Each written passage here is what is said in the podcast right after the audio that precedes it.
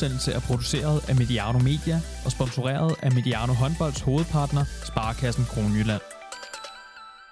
Velkommen til Mediano Håndbold. Kvindernes Liga er allerede i gang, og vi er lykkelige for, at vi nåede at se nogle af sæsonens første kampe, før vi nu i dag skal optage den store optag til Kvindernes Liga. Vi sidder på fælleden i Skanderborg foran en utrolig orange bane. Og når vi er færdige med at optage, så skal vi ind og se Skanderborg spille mod Odense i Kvindernes Liga. Så det her er på alle måder vores store optag til den kvindelige liga. Vi skal tale sæsonen, klubberne og ligaen. Vi kommer forbi både Polman, Ellebæk og Sabine Englert. Det bliver måske ganske langt, og det har vi det helt godt med, for der er meget godt på hjertet omkring kvindernes liga. Og alt det, det gør vi sammen med vores partner Sparkassen Kronjylland. De er med os og med det kvindelige landshold hele sæsonen igennem. Og med os i dag her i Orangeriet er en drømmedue. Vores udgave af Sherlock Holmes og John Watson, Batman og Robin, eller skal vi simpelthen bare sige Martin og Kasper. I to er så klar til kvindernes liga, det kan jeg se på jer. Her for at være Batman. okay, så kan du være til John Watson. Yes. Men uh, Martin Albersen, træner i Schweiz. Velkommen til, Martin. Tusind tak, Thomas. Du er, har jeg læst på sociale medier, lige præcis blevet annonceret også som U20-landstræner i Schweiz, så jeg får lyst til at starte med at spørge, skal vi overhovedet sige tillykke til dig, eller hvad? Mere arbejde? Ja, det er jo selvvalgt, så det er ikke sådan, at jeg kan give skylden på andre for, at der kommer flere arbejdsopgaver. Det, det passer i med i forhold til de spillere, vi har på akademiet, at nu ryger de op, og det hedder så U19. Det her EM skal på et eller andet sted øh, skal deltage i. Vi ved ikke lige, hvor det er henne nu, men der kommer der det EM til sommer. Der, der handler det om, at jeg har dem lidt i, i hverdagen, og synes, det er en fin måde lige at, at få dem kørt ind i tættere på seniorlivet. Og så har jeg også en del af dem med. Øhm, nu skal vi til Danmark og spille her senere på måneden, og der vil være en del af de der akademispillere med også. Så jeg kan følge dem lidt og være lidt tættere på dem i, i sommerferien også, og, og det har jeg det rigtig fint med. Og der er jo efterhånden, øh, udover dig, en del danske trænere i Schweiz. Hvad, er det ved danskere, de godt kan lide dernede?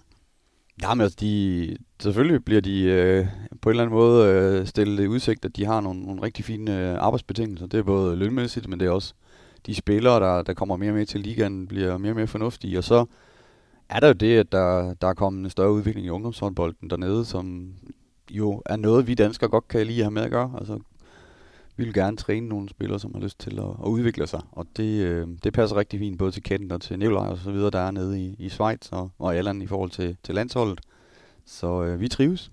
Og så glæder vi os til at se jer i Golden League i Danmark. Det bliver, det bliver noget af en opgave. Det bliver en ordentlig mundfuld, ja. Med os er også ikke, ikke Robin, men måske Jokeren, Kasper Andersen. Velkommen til, Kasper. Tak for det. Akademichef på bisiden på, her på SIA og træner i Skanderborg håndbold. Og jeg skal lige sige til lytterne, hvis man kan høre noget, der sådan banker lidt en bas i baggrunden, så er det simpelthen øh, Kaspers øh, U19-piger, der er om bagved træner fysisk nu. Velkommen til, Kasper. Hvordan har så, øh, når vi nu taler om pigerne her, hvordan har sådan sommeren og opstarten været for dig i, i Skanderborg? Jamen, den har været god.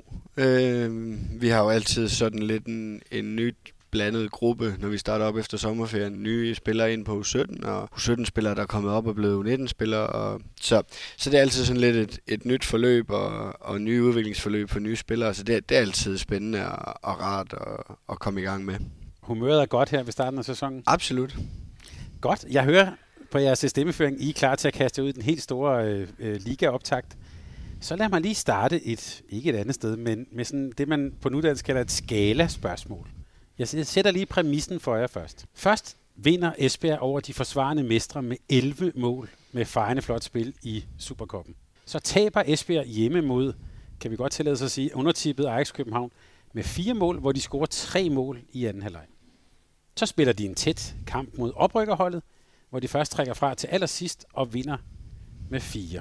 Hvis jeg nu starter med dig, Kasper. Hvor glad er du for, at vi nåede at optage efter at Ajax slog Esbjerg, og skalaen går fra Mathias Berg til Bent Nygaard? Altså først og fremmest, jeg, jeg synes, at det er fremragende, at Mathias Berg han er blevet en reference i, i det her program. Tillykke til Mathias, det må være stort for ham egentlig. Men, men altså, det vil jeg da sige, det er jeg glad for, at jeg, jeg havde ikke... Øh, jeg havde ikke levnet det resultat øh, ret mange chancer, hvis, hvis vi havde skulle sidde og snakke om den kamp på, øh, på forhånd. Så, så det tror jeg da sådan set er fint for ikke at, at skulle øh, starte øh, Mediano-sæsonen ud med også at tage voldsom fejl øh, fra, fra allerførste øh, fløjt. Så, så på den måde er det da meget fint, at vi lige skubbede det 14 dage. Godt. Så du ligger der på, over på en Mathias Berg? Ja, det gør jeg altid helst. Men han var, jeg tror, at til at lige ham var også, at han på, øh, tror jeg, på Twitter var meget med. Esbjerg tabte, han ville jo også gerne have, at bare stod Ajax vandt. Øh, så, så den har han så fået her. Så går vi lige videre til, øh, så går vi lige videre til dig, Martin, fordi du var, mens vi optager her i går, var du i Viborg og se håndbold, ved jeg. Så, øh, så vi kan jo bare lige fortsætte ud af den lille præmis, jeg havde før. Øh, Viborg de tabte til mestrene fra Odense med 15 mål. Derefter tog de så til Ajax, som jo netop havde slået øh, Esbjerg. Og den vandt de så Viborg med 10 mål over ved Vesterfængsel. Og så var du op og se Esbjerg slå Viborg rimelig enkelt. Så jeg får lyst til at spørge dig, øh, hvad pokker foregår der i, i den her lige? Og det vil jeg da meget, meget ønske, jeg kunne svare på. Altså, det er jo top-flop, øh, det der foregår sådan lige her i starten, og det, altså, man kan godt være efter Ben Nygaard, man kan være efter Mathias Berg, og man kan være efter alle mulige, der skal sidde og både være bagklog og sige, hvordan øh, man ikke skulle have gjort, og, og forekaste, hvordan bliver sæsonen og så videre. Altså, Ben Nygaard har jo ikke nogen chance. Altså, han kan sige, hvad han vil. Altså, der var ikke nogen i, ved deres fulde fem, der kunne tro på, at Esbjerg kunne score øh, tre mål i en, i en halvleg. Altså, jeg, jeg, står, jeg tror stadig ikke på det. Men du siger, du har set kampen. Jeg så anden halvleg. Jeg har desværre ikke set kampen, ja. eller desværre. Jeg har ikke set kampen, så det er helt vanvittigt. Og jeg kan sige, at øh, Selvfølgelig er der nogle ting, som man kan, kan sige, at, at der er udslagsgivende omkring skader for Esbjerg, og man kan sige, at Viborg er i gang med et nyt projekt og bygge noget op, og, og Ajax kom som underdog og kunne spille fuldstændig frit og bla bla bla, men stadigvæk summer så meget med, at det, det er jo helt vanvittigt. Øh, der er selvfølgelig nogle rytmer, og der må man sige, de rytmer, når man får mange skader på en og en gang, når man har bygget noget op i en forsæson, og så skal man tage i gang med første kamp, og de er så væk, de spiller, så har du ikke de rytmer man, man kan ikke dække sig ind under det, men man kan sige, at Esbjerg i går der mod Viborg har fundet tilbage til nogle rytmer. Øh, selvfølgelig er der også lidt flere spillere med, men det er jo et stjernebesat hold, som på ingen måde kan, kan tabe til Ajax. Ja, jeg synes også, det hører med til den historie der. Nu, nu handler det meget om Esbjerg, men det Ajax-hold, som de starter den her sæson op med, kontra det, de startede op med sidste sæson, gør også, at jeg i langt, langt højere grad er overrasket over det i år, end skulle det være sket i første runde sidste år. Altså, de har mistet i høj grad krumtapper på det hold, både i den ene og den anden ende. Øhm, og havde da måske egentlig siddet og været sådan en lille smule øh, bekymret for, øh, hvilken start det kunne blive for sæsonen for Ajax at skulle, skulle ned i Blue Water Doggen og have, og have, og have klø. Så, så jeg synes, en ting er Esbjerg og det ene og det andet, men en anden ting er, at Ajax kan tage derned bare på nogen som helst tænkelig måde at yde modstand til, til et hold, som, som som Esbjergs med, med, med de mangler, eller de spillere, de har mistet for sidste år, virker også helt vanvittigt. Det er det, vil jeg da godt skrive under på. Det er da en af de største sensationer, jeg næsten kan huske. Tror jeg. Har, har du noget med noget Danmarks rekord eller verdensrekord i forhold til scoret mål på halvleg og sådan noget? Fordi det, det så jeg tænkt på. Ja, jeg har ikke huske det. Tre ja. mål i en ligakamp. Og de var også i, øh, i 7 mod 6, og, og havde en målmand, der havde rigtig, rigtig mange redninger. Jeg sad og tænkte, hvis Esbjerg de på 30 minutter, øh, hver gang de fik bolden, tog et frikast ind omkring fire blokken, og så bare stille en mur op. Og så på skift måske øh, mm. Michael Møller og Nora Mørk, der steg op og skød. Så vi er næsten ved med, at de laver mere end tre mål på en halvleg. Det er selvfølgelig det, var, det, det er svært at gå ud med det udgangspunkt til anden halvleg med en håndboldkamp, når man ikke altså, jeg kunne se Michael Møller i går mod Viborg i første halvleg ja. de sidste sekunder, hvor Max pressede og sender den alligevel flot ind i hjem det, på, mener ikke. Altså, på Anna, som jo også er ret god mål. Så, så man, der er mange ting, som, som ikke skal lykkes, vil jeg sige. Når man nu sidder på bagkant, så kunne man måske have grebet af sådan anden, men altså... Eller bare køre vip helt andet. Eller? ja. ja. Men, det er jo, men det er jo det, der gør det, at vi sidder her, og vi synes, at øh, ej, der kommer en overraskelse, og det kan, når vi så slår stregen til sidst, så kan det være ligesom det plejer at være, men hvor er det også befriende, at, øh, at der sker sådan nogle ting. Det, det gør det hele meget mere spændende. Men nu startede jeg lige med at spørge Kasper om sæsonopstarten. Og jeg tror, mange af os, øh, ja, vi skal spille et nyt hold ind øh, sæsonopstart, men det her er, er det ikke relativt uhørt. Jeg tænker ikke kun på Esbjerg, men også på noget af det, øh, altså vi så også IKAS startede så op med at tabe op mod Randers. Øh, jeg vil ellers våge at påstå, det kommer vi tilbage til. IKAS ser pænt solid ud. Er det bare også en startvanskelighed? Nej, altså, at Esbjerg laver tre mål på 30 minutter, må, kan og må ikke have noget med startvanskelighed at gøre. Altså, det er uanset hvor på, hvornår på sæsonen, så skal de kunne løse det bedre. Det er klart, at, at kampe mellem top og bund her, de første 4, 5, 6 runder, at den vil nok være tættere, end de vil være øh, i februar. Så, så på den måde er det jo ikke så uhørt. Men men lige nøjagtigt det der med Ajax i Esbjerg er sådan måske lige det, der gør, at den får det lidt ekstra øh, på, den, på den snak her i starten af den her sæson. Det er klart, at IKAST må heller ikke tabe i Randers, men det er ikke i samme omfang øh, rystende, at, at det kan ske. Og Martin, den kamp, du så i går, mange tekniske fejl, øh, bolde, der blev kastet op på fjerde række og sådan noget. Hvad var det for noget spil, du så? Jamen som sagt, jeg ser et Esbjerg-hold, som har fundet rytmen og, og spiller meget safety og stille og roligt, for de kørt den øh, sejr hjem, spiller forholdsvis henholdende i angrebet og venter på, på de store chancer. Og de har lært meget af den der Ajax-kamp, helt sikkert. Og generelt at tage nu alt seriøst. Og øh, Viborg, de spiller alt for hektisk og, og smider en masse bolde væk. Jeg tror, det er 11 bare i første halvleg. Og så, så kan du ikke vinde håndboldkampe, øh, når man forærer bolden til modstanderen sådan på uprovokeret øh, fejl i, i, igennem hele kampen. Så kan vi tale om alle mulige taktiske ting og sådan noget, men, men summer så meget med så mange uprovokerede fejl, så har du ikke nogen chance, hverken som træner eller spiller, for at, at ændre det. Øh, og der var ikke nogen stopklods der. Øh, der var ikke nogen, der sagde, hey, nu går det altså for stærkt. Øh, vi, vi har jo faktisk chancen. De kunne godt have været med hele vejen, og de kunne have presset Esbjerg. Øh, det så vi i starten af kampen. Altså Viborg har jo nøjagtigt øh, de samme muligheder som Esbjerg sådan en kamp. Det, det er tydeligt at se. Øh, men, men, men udnytter det ikke. Og, og det er jo klart, at Esbjerg hold, som er lidt vakkelvorne, der er den kamp, de taber til, til Ajax, men har også forholdsvis problemer øh, mod Sønderjyske. Så det var jo nu, kan man sige, for Viborg, hvor de ligesom kunne have, have reddet sig nogle point, som de rigtig godt kan få brug for senere. Øh, jamen, det er også sådan noget mentalt. Så tager de til Ajax, og der skal de virkelig vinde, og har en rigtig, rigtig dårlig startkamp mod øh, Odense. Som, som I også har set, øh, virker det tingene heller ikke der. En hjemmekamp tabe med 15, uanset mod hvem. Det er ikke så vel til i Viborg Stadion så der var noget, de skulle revancere over i Ajax. Det fik de også gjort. Øh, kado til dem for virkelig. Øh, og så er det ligesom om, at, at så var de lidt for anspændte, synes jeg, mod Esbjerg der, og det, det viser sig så i de her fejl.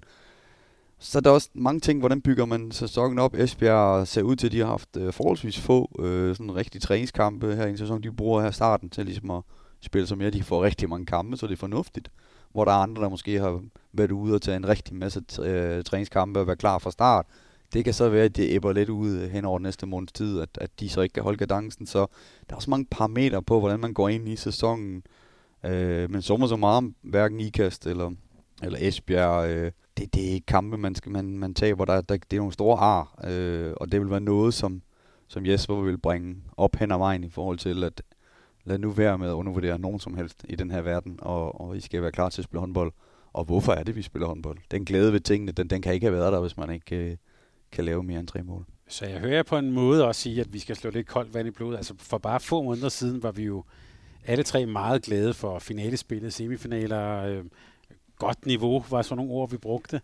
Så nu skal vi bare tage det roligt, eller hvad? Ja, men var det ikke også noget med, at vi sagde, at de sidste fire hold, der var virkelig højt niveau. Mm. Øh, men det er først nu, vi sådan ser rigtigt, wow, nu frydes vi over niveauet sådan rigtigt her til sidst. Øh, til mindst, ja, at det var sådan den indgang, vi havde derefter, og og, og sådan er det vel. Øh, der er jo stadigvæk top på bunden, men jeg har nok håbet, at bunden øh, og, og midterfeltet var det en endnu mere i, i øh, kan man sige, de første kampe her, men, men dog, du har selv siddet og talt om IKAS, de så altså meget fornuftige ud her i, i den sidste kamp mod Silkeborg, og jeg må sige, Aarhus øh, leverer også noget igen, man kan få lidt troen på tingene, og der, der, der sker lidt, øh, så jeg vil ikke sidde og nedgøre ligaen, den er absolut en af, af, af verdens bredeste ligaer.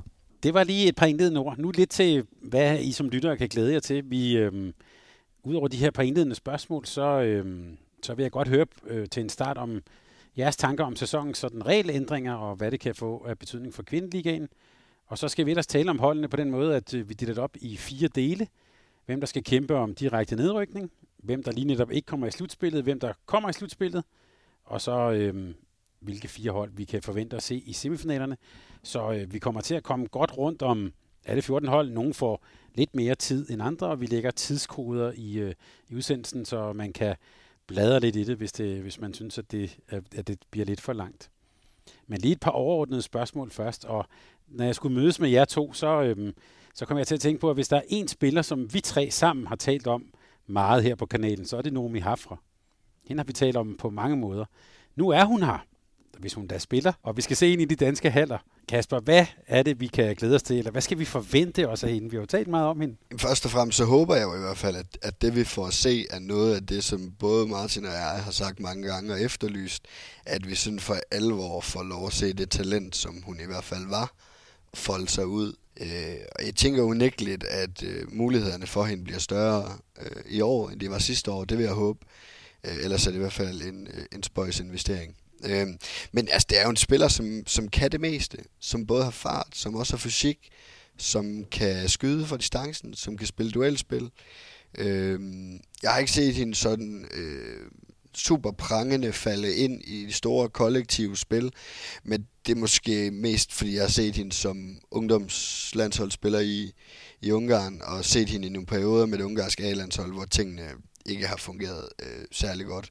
Så, så på individuelle kompetencer er der virkelig meget at glæde sig til. Og så er jeg spændt på at se, om det er en spiller, der sådan også kan begynde at falde ind i, i noget af det, som hun nok bliver nødt til at kunne falde ind i, når hun er i en del af, af dansk damehåndbold, og det er at kunne falde ind i noget kollektivt taktisk spil også. Men, øh, men på individuelle kompetencer er en meget, meget interessant spiller. Ja, man må sige, da hun, da hun spillede FTC, inden hun tog det skifte til Djør, der var hun eventyrlig god. Øh, kan man altid sige, kom det skifte så for tidligt? Ja, for hende gjorde det jo. Øh, for hun blev bare en, en del af rigtig, rigtig mange dygtige spillere i Jør, og det kunne hun ikke magte. Øh, det er svært at komme på Ungarn til Danmark, men hun har så kæmpe talent, at jeg forventer, at vi kommer til at se rigtig, rigtig meget til hende. Øh, I nogle perioder måske, og, og på sigt rigtig meget. Øh, jeg har selv været en af dem, der har prøvet at integrere de her ungarske øh, spiltyper i det danske spil igennem mange, mange år med forskellige typer. Øh, og jeg vil sige, det er virkelig svært øh, spillemæssigt. Øh, jeg tror, jeg lykkedes en gang med Helga Nemet, med, med Ulrik Vilbæk og jeg i, i Viborg, øh, hvor det sådan rigtig lykkedes at, at få hende integreret. Øh, hun var også rigtig, rigtig dygtig, øh, den er højre bak, øh, og havde nogle, nogle menneskelige kvaliteter, der gjorde det, det hele meget, meget nemmere. Øh, men ellers må jeg også bare sige, at der har været masser af, af mislykkede ophold for ungarske spillere i Danmark, og det handler noget om spilletil, øh, stil, øh, undskyld, stil. Det handler også noget om mentalitet øh, i forhold til det, at at integrere sig selv og, og, og være en del af det danske, kan man sige, øh, samfund. Øh, der, der vægter vi det sociale rigtig, rigtig meget på, på vores vilkår i Danmark, og, og de ungarske spillere kan godt have en måske til at, at, at være lidt mere alene. Så jeg, jeg håber virkelig for, øh, for Hafra, for hun er en, en tyld spiller, som, som vi skal se i hendes øh, topkvaliteter her i Danmark. Så vil jeg bare sige, Nomi Hafra, hvis du lytter med, eller hvis du får det oversat, du har potentiale til at blive en Mediano håndbold kæmpe favorit her på kanalen. Vi kommer til at følge med i hvert fald. Nå, det var lige vores ungarske glæde her. Men øh, jeg har bedt jer begge to også lige tænke over et par måske andre spillere, som I glæder jer til at, øh, at se. Hvis vi lige starter med dig, Kasper. Hvem vil du sådan pege på, som du glæder dig til at se sådan folde sig ud i, i sæsonen? Jamen altså faktisk den første, jeg sådan kom til at tænke på at skrive ned, er ikke en ny spiller var en spiller, som ikke nåede at sætte noget aftryk, fordi at da Mia Svele hun kom til Nykøbing, der blev hun meget, meget hurtigt øh, korsbåndsskadet. Mm. Så, så hende glæder mig til at se forhåbentlig i en kontinuerlig lang periode nu, øh, fordi jeg er helt sikker på, det var jeg også, da hun, da hun landede første gang, at det, det er en spiller, der kan udvikle sig til at blive en af de helt store profiler i den danske liga. Øh, så hende glæder mig virkelig til at se, og håber, at, øh, at det bliver øh, uden skader nu, og bare øh, fuld fart fremad. Øh, så har jeg også skrevet, altså jeg har både skrevet Helena Elver, jeg har skrevet Stine Skogrand, som jo også er spillere, vi allerede har nyt at se i den danske liga, som af forskellige årsager ikke har været, været med i noget tid nu. Øh, og jeg tror alle i dansk håndbold krydser fingre øh, og håber på det bedste for Elver nu. Og så har jeg skrevet Tyre Aks, Aksnær, som jo kom til IKAST, og ja, det ved jeg ikke. Ikke rigtig fik chancen, ikke sådan rigtig så gulvet øh, men øh, er kommet til Nykøbing nu, og jeg har set en enkelt kamp, hvor hun virkelig kom, kom ind og satte et aftryk og fik lov at, at spille på de kompetencer, hun har. Så, øh, så det er sådan lige en fire stykker. Og netop udtaget i øvrigt af sin far til det svenske landshold. Yes. Lidt specielt, men øh, som jeg hørte dig sige, det har hun altså også kvaliteterne til. Absolut. Spændende, ja. Hvem, øh, hvem har du på listen, øh, Martin, som du glæder dig til? Og Stine Jørgensen synes jeg er, er mega spændende. Altså hun har fået lavet en, en uh, eventuelt lang uh, kontrakt i København, og bliver spændende, synes jeg, allerede inden uh, sæsonen. Kunne jeg da godt være lidt skeptisk omkring. Jeg har jo ikke spillet helt vildt meget nede i Bidikheim. Hvordan vil hun uh, kunne integreres i København? Uh, og hun har da virkelig, uh, må man sige, haft en rigtig, rigtig flot uh, sæsonstart. Så, så det, det har jeg glædet mig til at, at følge hendes uh, tilbagekomst. Og det er jo det er der, København har lagt en del af deres æg, kan man sige, i kurven, i forhold til, hvad, hvad er det lige, vi, vi vil i sæsonen. Så det ser ud til, at det, det har fået en, til at starte på en, øh, måske en lykkelig, øh, kan man sige, signing der. Og så, øh, så generelt vil jeg sige, at der er stadigvæk nogle, nogle spillere, som vi har talt en del om i sidste sæson, som en Anna i Viborg, som jeg da absolut øh, har glædet mig til i går at gå ind og se, hvordan hun ligesom mod sin kommende arbejdsgiver, øh, Esbjerg, kunne performe, og jeg, jeg tror, hun kan blive en af de, de helt, helt store keeper. Hun har i hvert fald potentialet og, og alle redskaberne til det, så, så hende glæder mig til at følge udviklingen på her i, i både den her sæson, men også når vi ser frem efter. Øh, det bliver spændende med Polman, altså der er også en, en masse virvar omkring det skifte, og det bliver spændende at se, hvordan kan hun som alene her dernede, som bliver næsten bygget op til, at øh, der er Polmania dernede, hvordan øh, får vi det hele til at, og, og, og spille plus, og det kan blive en eventyrshistorie sammen med, med alle de andre profiler, som man også har bygget op over flere år dernede.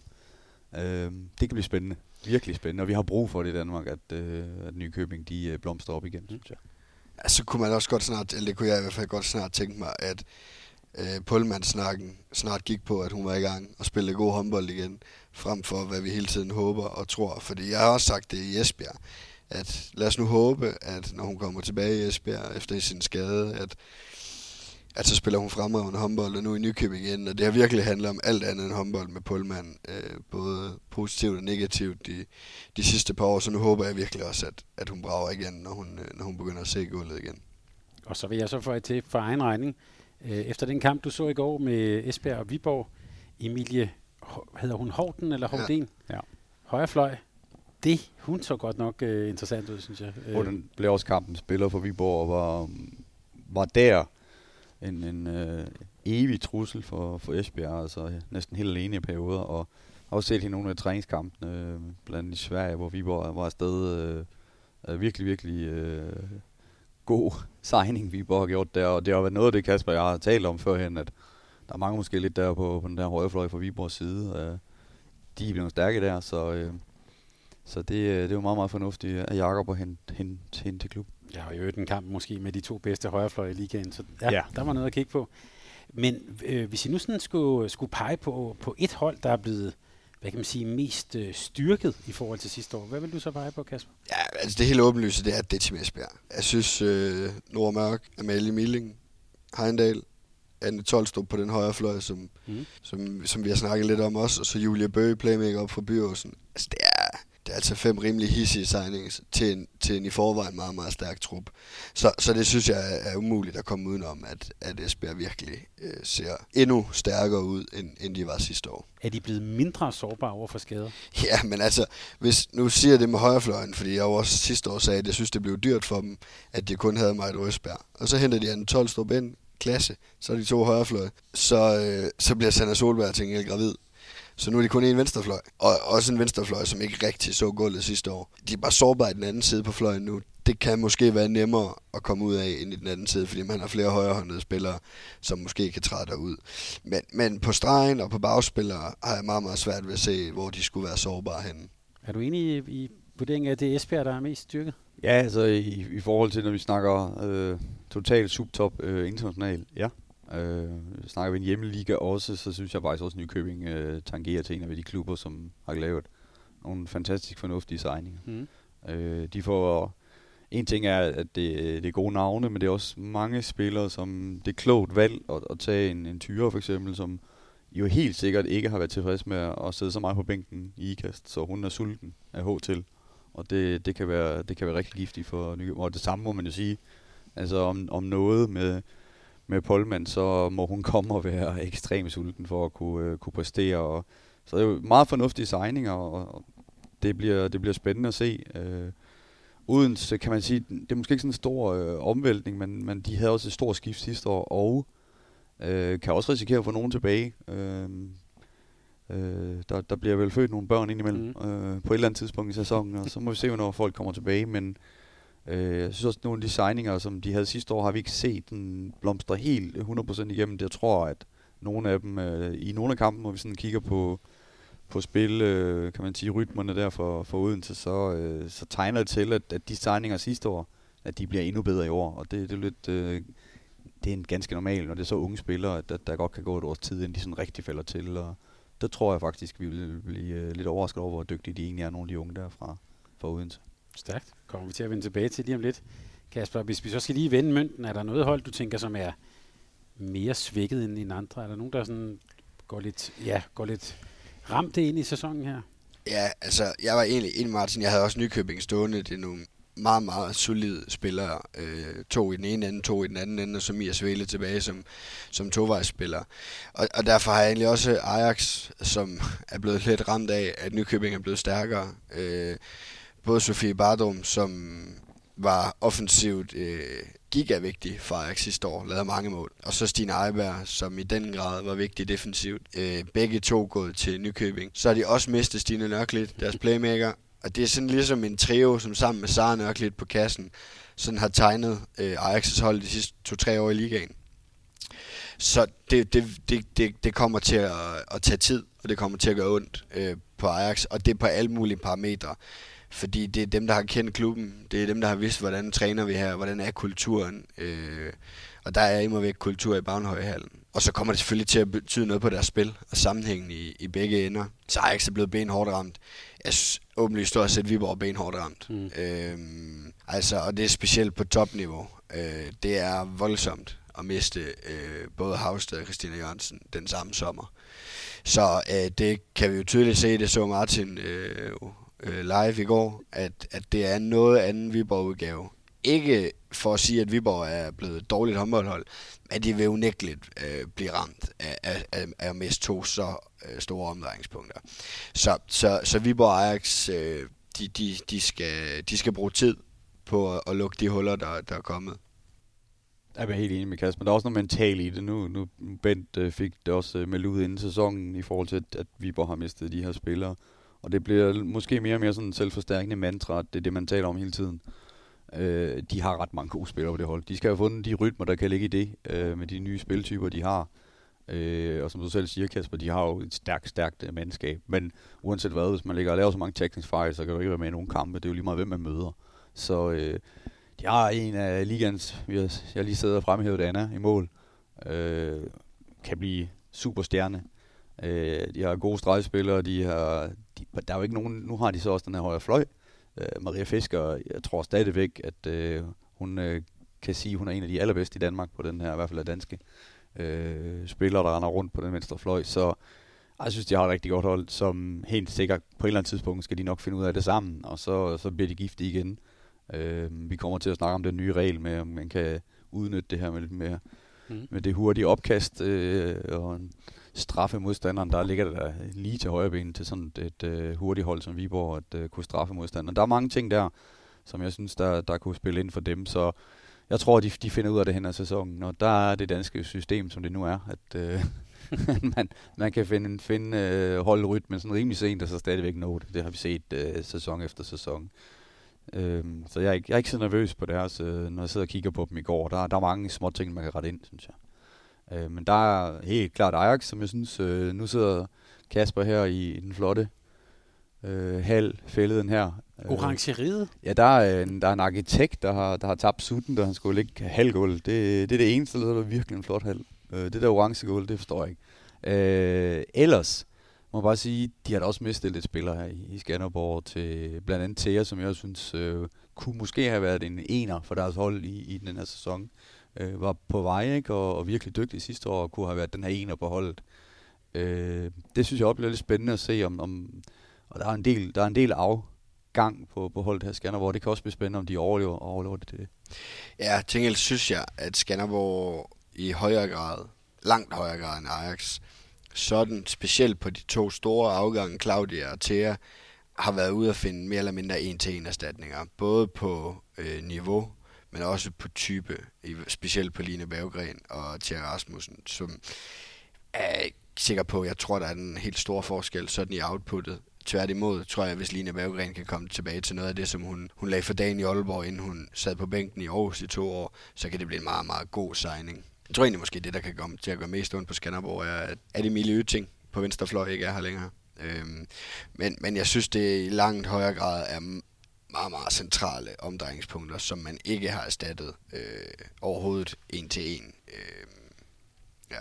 Og ellers så må man bare sige, at det er svært at sidde og finde de her hold, som skulle have, have lavet de dårligste signinger inden sæsonen. Altså, der er jo virkelig brugt øh, ressourcer på at hente øh, spillere til ved de forskellige hold. Øh, så det, det, er en, det er en vild sæson, vi går med.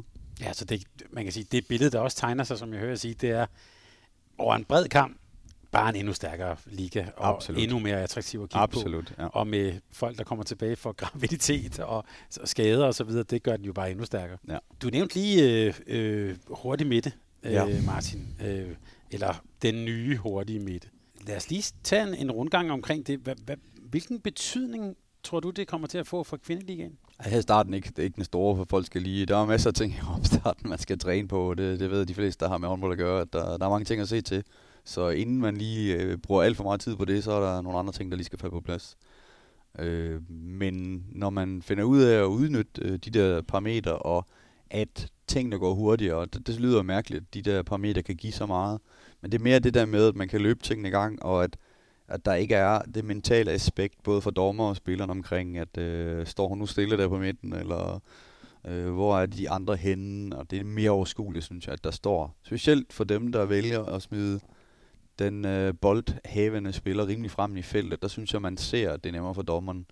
Og så er det også nemmere for dem, der skal have boldene. Så specielt når vi så det i, i VM-sammenhæng der ved U18, mm. øh, hvor jeg var nede, øh, dem der ligesom havde øh, effekt på det, der synes jeg, det, det gav lidt. Øh, og, og en mere rolig spilafvikling. Jeg synes, øh, dommerne får mindre at se til der øh, på en eller anden måde, og det, det, det behager mig. Jeg vil meget gerne have et spil, et håndboldspil, som er mindre afhængig af, af dommerøjne, men, men mere, øh, kan man sige, objektivt det hele.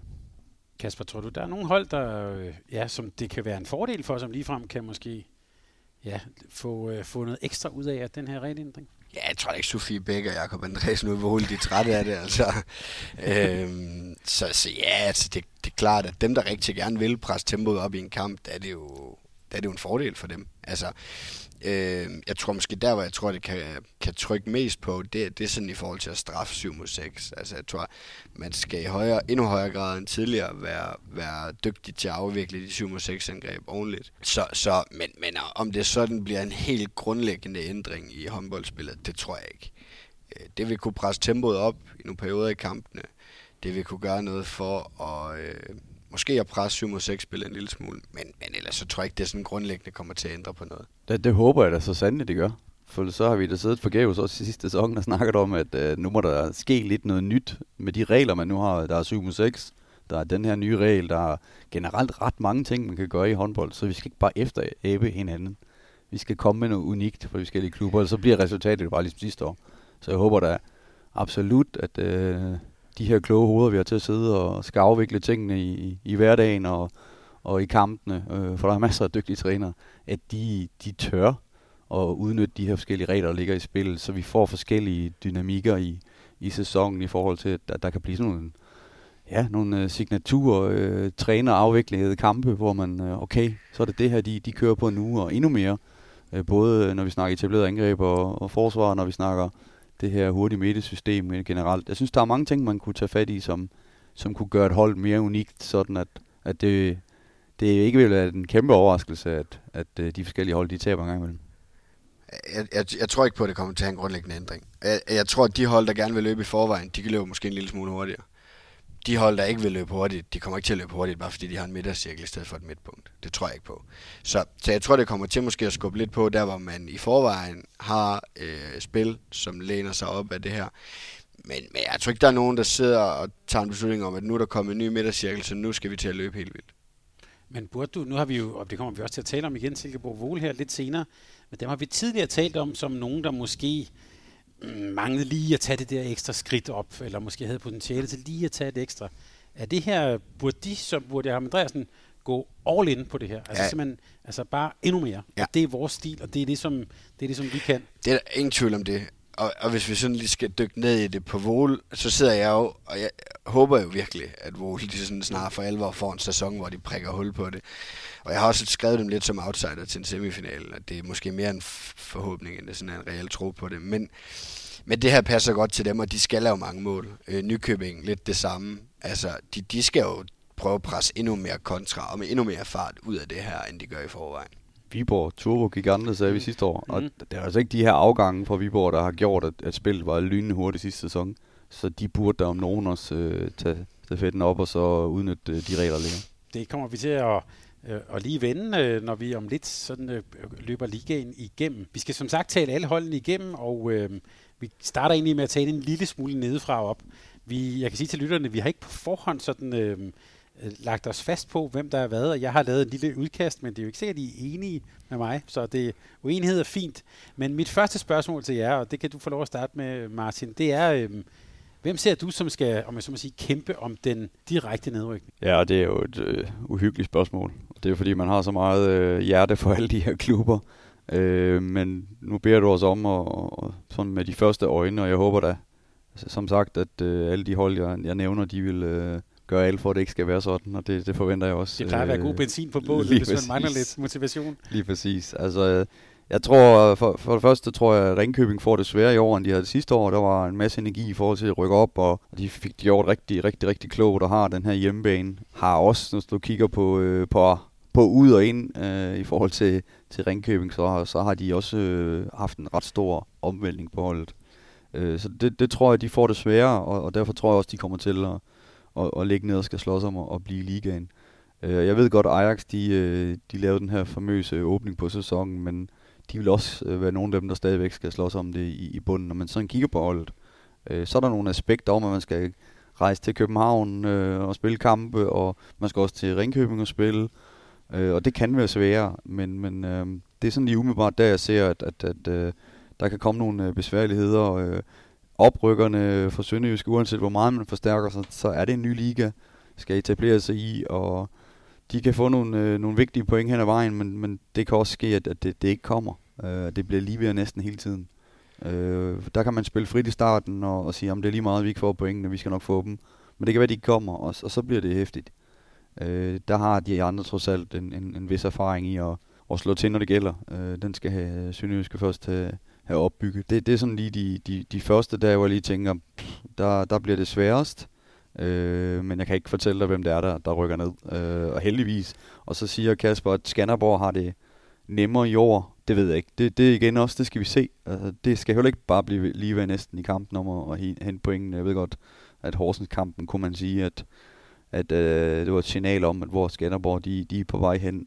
Øh, men vi var begge to måske ikke sådan helt imponeret over, over kampens forløb generelt. Øh, niveauet var måske ikke helt det bedste. Altså, når jeg sådan, sådan kigger på det, så, så er der de der fire hold, hvor jeg tænker, at det, det må sgu afgøres mellem dem. Ej, altså jeg har fem hold, og jeg synes ikke, der er ret meget, der adskiller nogen af dem. Mm-hmm. Øh, for at være helt ærlig. Altså, det er Sønderjyske, Skanderborg, Ajax, Ringkøbing og Randers. Jeg, jeg tror, det der kan blive en udfordring, det kan både være positivt og negativt for Sønderjyske det her, men der går otte eller ni runder, før de har et af de fire andre hold nede i bunden. Det kan både være fint, altså der er tid til at vende sig til noget i ligaen og så videre og så videre.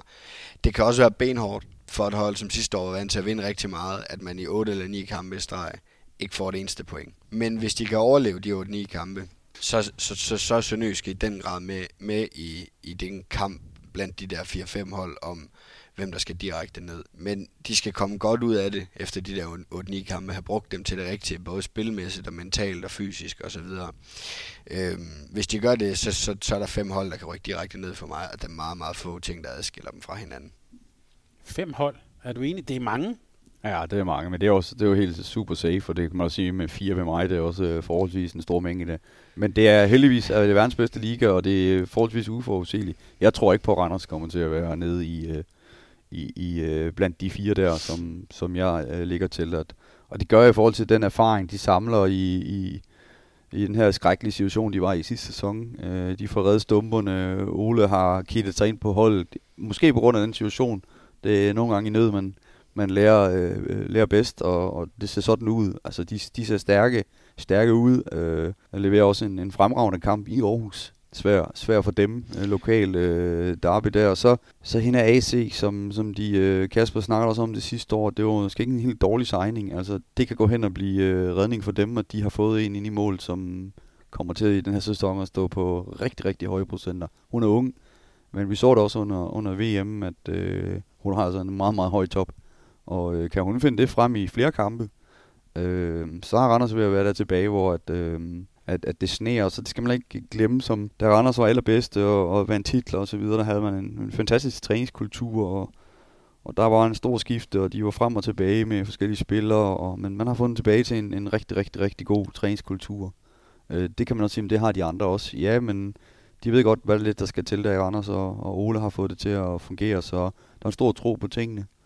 Så øh, jeg ser dem ikke dernede, det må jeg gøre. gøre ikke. Hvis man betragter Randers' holdkort, og sammenligner med de fire andre, så er der ingenting, der adskiller sig fra det. Jeg synes, at Ringkøbing har en bedre mål. Hun er så skadet lige nu, kommer tilbage efter slutrunden. En bedre målmand end AC, i hvert fald er på nuværende tidspunkt. Så er nok lidt i målet. Ajax har rigtig mange ligakampe efterhånden. Øh, så der er flere af de her hold, der har mange ligakampe i truppen. Øh, på niveauet øh, tror jeg, det bliver close race, det der, hvis Sønderjyske kommer godt ud af den periode, ellers så kan det ikke blive en rigtig hård sæson for Sønderjyske, det her. Og lad os lige sætte et på på Sønderjyske. Altså normalt vil vi jo sige, at en oprykker har det traditionelt svært. Hvad vi hører om, om Sønderjyske holdet, og øh, jeg spurgte også Stine Jørgensen om det, det kan I øh, lytte jer til i, øh, i, i den podcast, vi lavede med hende. Øh, København håndbold havde faktisk ret svært til at, til at starte med i pokalen. Gode gennembrudsspillere, fysisk stærke, og i øvrigt med øh, Louise Ellebæk, der øh, fik, fik lov at spille og fik øh, banket nogen af sted. Er det et hold, som øh, måske står bedre rustet til ligaen, kunne jeg spørge? Ja, ja, det er det. Altså, og, og igen, altså deres holdkort adskiller sig ikke ret meget fra de andre. Det er et fint hold, det der. Et fint øh, bundhold i ligaen med en ret bred bund. Øh, det er det så absolut. Øh, og nogle af dem er jo heldigvis måske for Sønderjyske først kommet til efter oprykningen. Det vil sige, de kommer direkte med ligakampe i bagagen.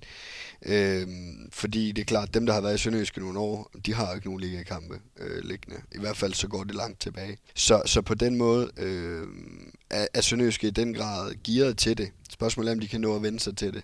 Ja, det, det mentale kommer til at spille ind. Ja, 100 procent. Ja. Altså det, det handler om, at lige ved næsten, at det bare ikke rækker.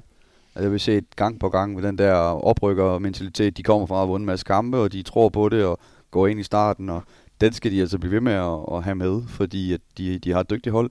Men det mentale er jo, det, det er tilsvarende et Viborg-hold, øh, hvor det kommer de til at ende. Hvornår rammer de nogle rytmer, der fungerer? Hvornår får de de, de point, som de nu fik i Ajax? Det, det, er jo, det er jo så vigtigt, at de får de her point med. Og, øh, og der kan jeg godt have min, øh, min lille angst om, om, om, om om man kan så hurtigt øh, få så mange spillere, fordi man har jo økonomien, det er jo tydeligt at se, man har jo en stor økonomi dernede til at hente dygtige spillere. Øh, man kan man integrere dem så hurtigt øh, i sådan et nyt projekt? Det, det, det er desværre. Det, det absolut det økonomisk stærkeste af de fem bud, der er, er i bunden her. Altså det er der ingen tvivl om. Øh, men det er jo også fire andre hold, som har mange sæsoner i ligaen nu. Ja. Det er ikke, der er ikke et af de fire hold, der, der lige var nede og vende sidste år. Altså de fire hold, der har været der i nogle år nu. Øh, så det, det, det bliver benhårdt for dem, det der, at, at skulle kæmpe sig op over et af de hold. Og det sætter alt i relief også omkring øh, Ringkøbings præstation sidste år, hvor, hvor flot det var, det, det Jesper fik lavet. Øh, men det gør det også bare svært i O2 og, og skal efterligne så flot et resultat. Øh, det er en mega presbold, så det er jo vildt spændende, og, og det er jo det er, jo, det er jo lige så spændende i bunden, som det er i toppen, og når det kommer til, det er jo store økonomier, der er på spil. Øh, jobs, hvad ved jeg, øh, kan vi se også i Holstebro, hvad, hvad det betyder for en by, og at rykke ned fra ligaen. Og, jamen, øh, det, det er virkelig, virkelig, virkelig spændende at følge øh, den her sæson også. Men Kasper, du nævnte øh, Ajax København. Jeg, jeg vil godt øh, i hvert fald lægge ud på bloggen og sige, det er jo, om man så må sige, vi taler ligaerfaring, det er jo ryggraden på holdet, de har mistet. Altså, de har stadigvæk Søren Ørklit i målet, men altså, bortset fra det, så er det altså Stine Eiberg og ikke mindst Stine Nørklit. De kampe, jeg har set dem i ligaen igennem de sidste mange år, hvor de har fået point, det har været de tre, der har præsteret. Ja, og så Simone på stregen, ja. skal man ikke lige glemme. Det er også en, hun var godt nok ude sidste år på, med graviditet, men er tilbage nu, og, og i den grad også øh, en, der kommer til at bidrage med noget rutine og noget kendskab til ligaen. Øhm, så, så har Ajax gjort det, som jeg tror er ganske øh, kløgtigt egentlig.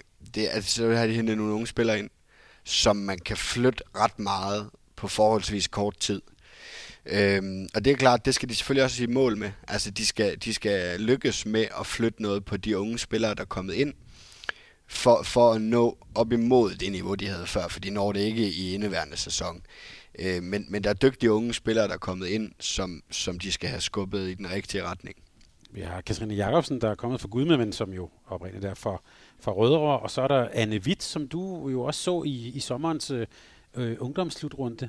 Har hun sådan, øh, hvad kan man sige, erfaring nok til at kunne gå ind og kunne spille, ja, gøre en forskel i ligaen?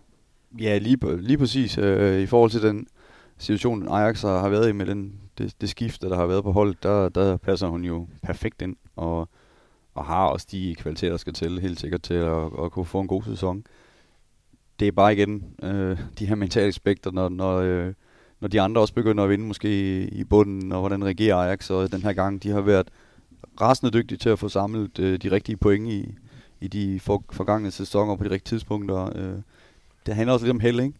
Øh, men man kan sige, så så meget om de har reddet sæsonen. Altså, de har holdt Esbjerg nede på tre mål i en halvleg. Altså, der er jo intet, der kan gå galt for Ajax nu øh, i den her sæson. Sæsonen er reddet, Mathias Berg. Øh, Kasper, øh, nu sidder vi her i Skanderborg, og du er jo selv en del af det, så du er jo ikke sådan helt objektiv, men den her, øh, og, vi, og vi nævnte Line Berggren, hun er selvfølgelig ikke, hun er selvfølgelig ikke en 19-spiller, der er kommet op, men det her med, at man kan sige, satse på talenter og være den her talentfabrik, det har jo i flere år vist sig nok til at være i ligaen.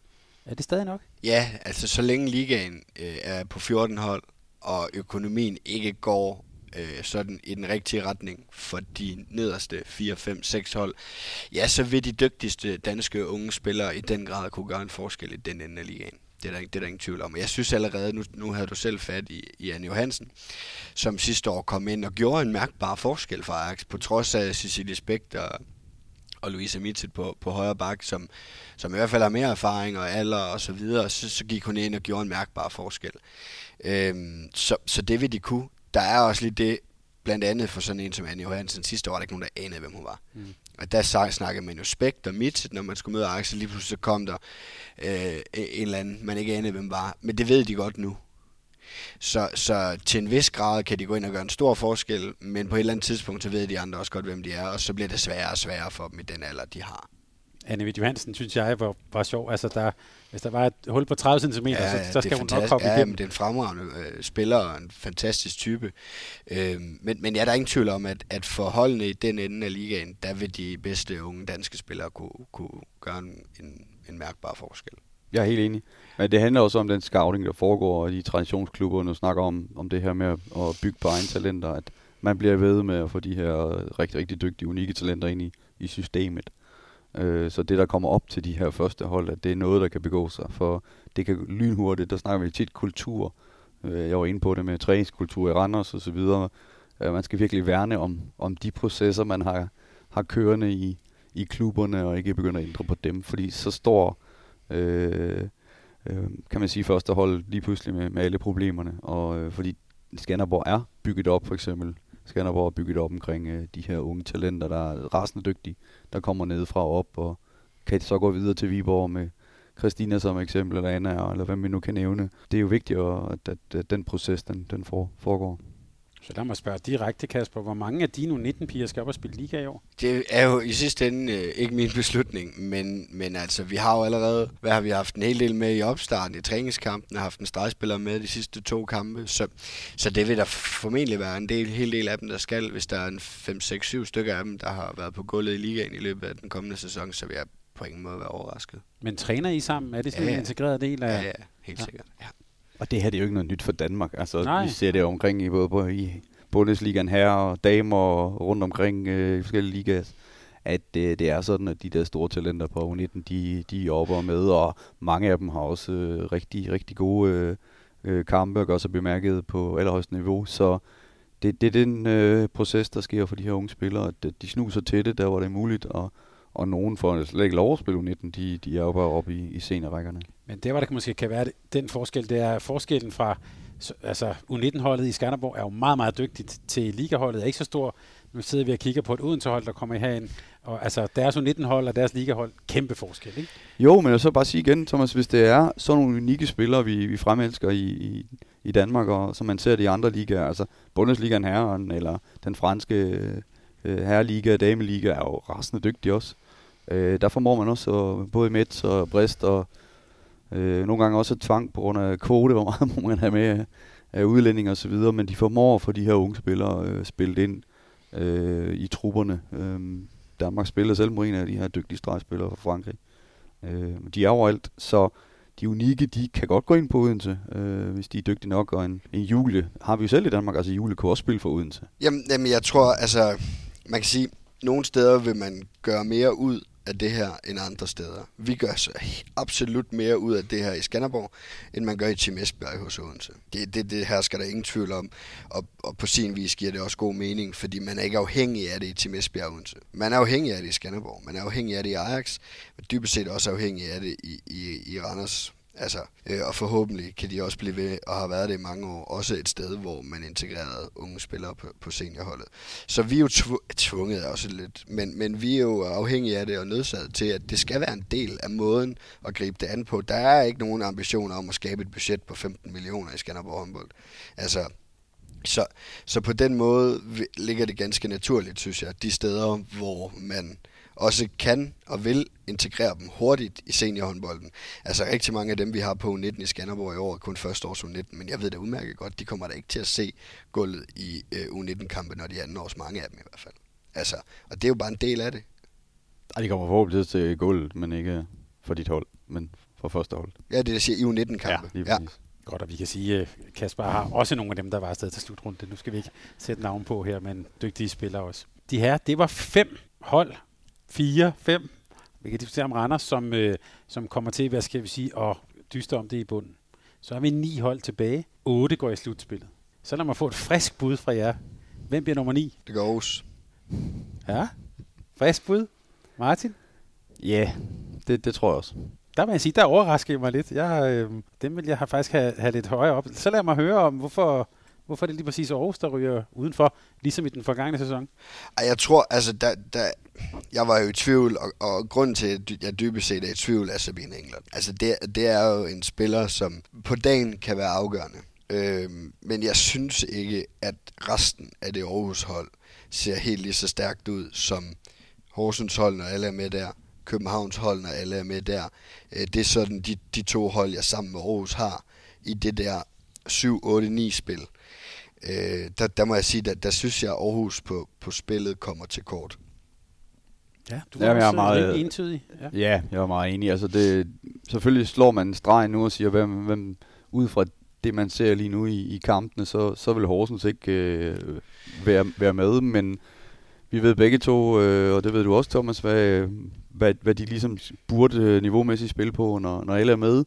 Så tænker jeg også, at øh, så slår de Aarhus. Øh, og det er jo derudfra, at det er jo ikke fordi, at Aarhus er dårligt. De har øh, et bedre hold, synes jeg, end de havde sidste år. Men øh, det viser lidt om, hvad, hvad der sker i de andre klubber, hvor meget de også handler ind og, og, og forstærker deres trupper. Og øh, den top der i bliver bare bedre og bedre, og, og, og ligesom subtoppen, altså når vi snakker Esbjerg, at det er jo længe siden, vi har i Danmark haft så, så vildt et mandskab, øh, Odense lige hælende, og så videre. Øh, IKAST forsøger med alle midler og, og, og skal være et eller to også, og jamen sådan, sådan er det bare. Så kan man også sige, at Viborg, kan vi tro på det? Jamen det kan vi i forhold til, at, at der ligger øh, så meget, øh, kan man sige, og stadigvæk øh, potentiale i det her mandskab, så, så jeg tror, de, de, de skal nok nå det også. Øh, øh, der er jeg ikke helt enig med Bent. Men så lad os tale om Aarhus øh, og Sabine Englert.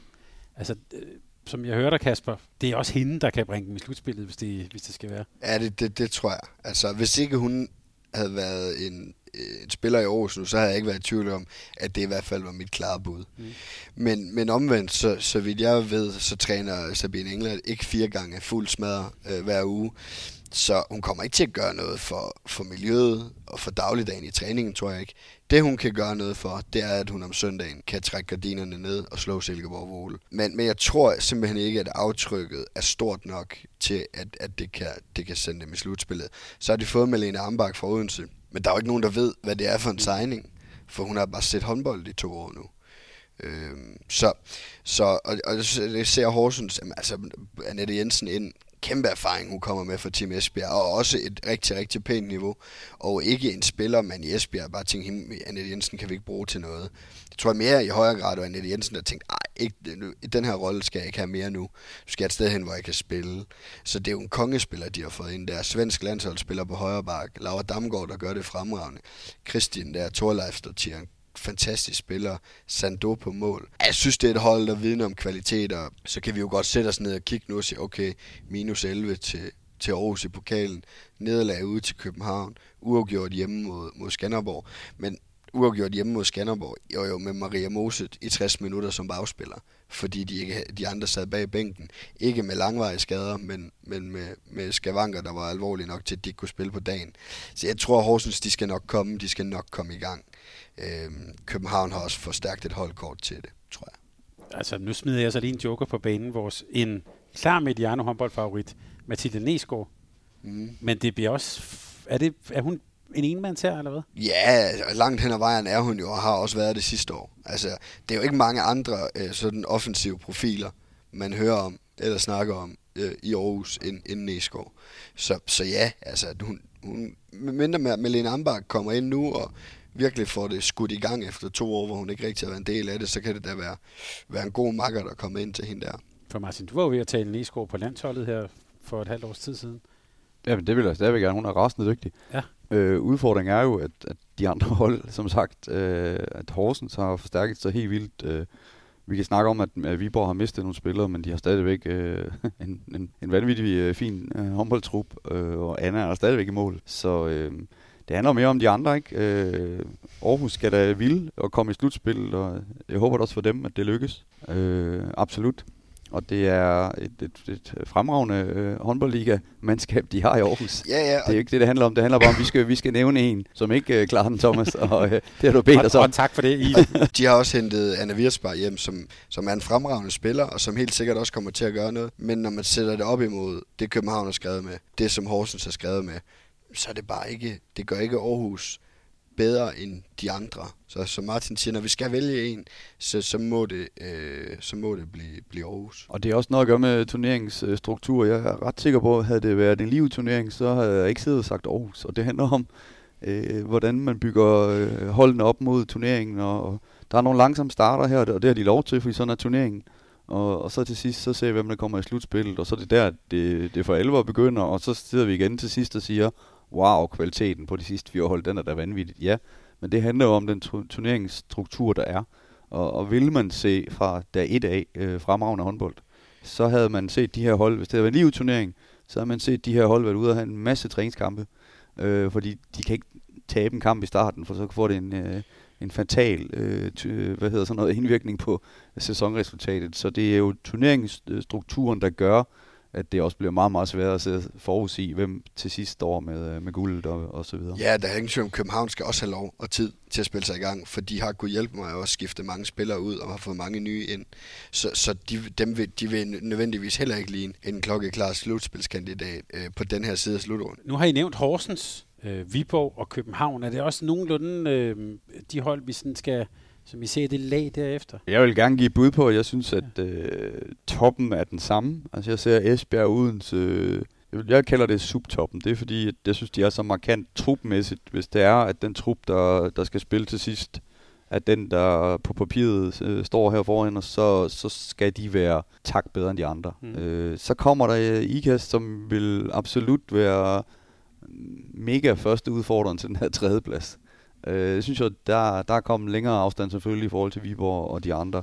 Men, men så kan jeg heller ikke sige, at de sidste, hvem lander hvor, for det, det bliver det bliver så øh, kampafhængigt til sidst med skader, og med, vi, vi ved jo heller ikke Thomas endnu. Øh, vi har haft en pandemi, vi øh, har udbrud stadigvæk corona rundt omkring. Der kan ske mange ting i den her sæson stadigvæk, som vil have indflydelse på det, vi sidder og siger nu. Så, men bare sådan rent resultatmæssigt omkring, hvis man kigger på trupperne, så vil, når vi tager de første tre hold væk der, så vil jeg ikke kunne sige, at det bliver Nykøbing absolut nummer 4. Det kunne man måske sige, når de har spillet sammen et års tid, det hold der.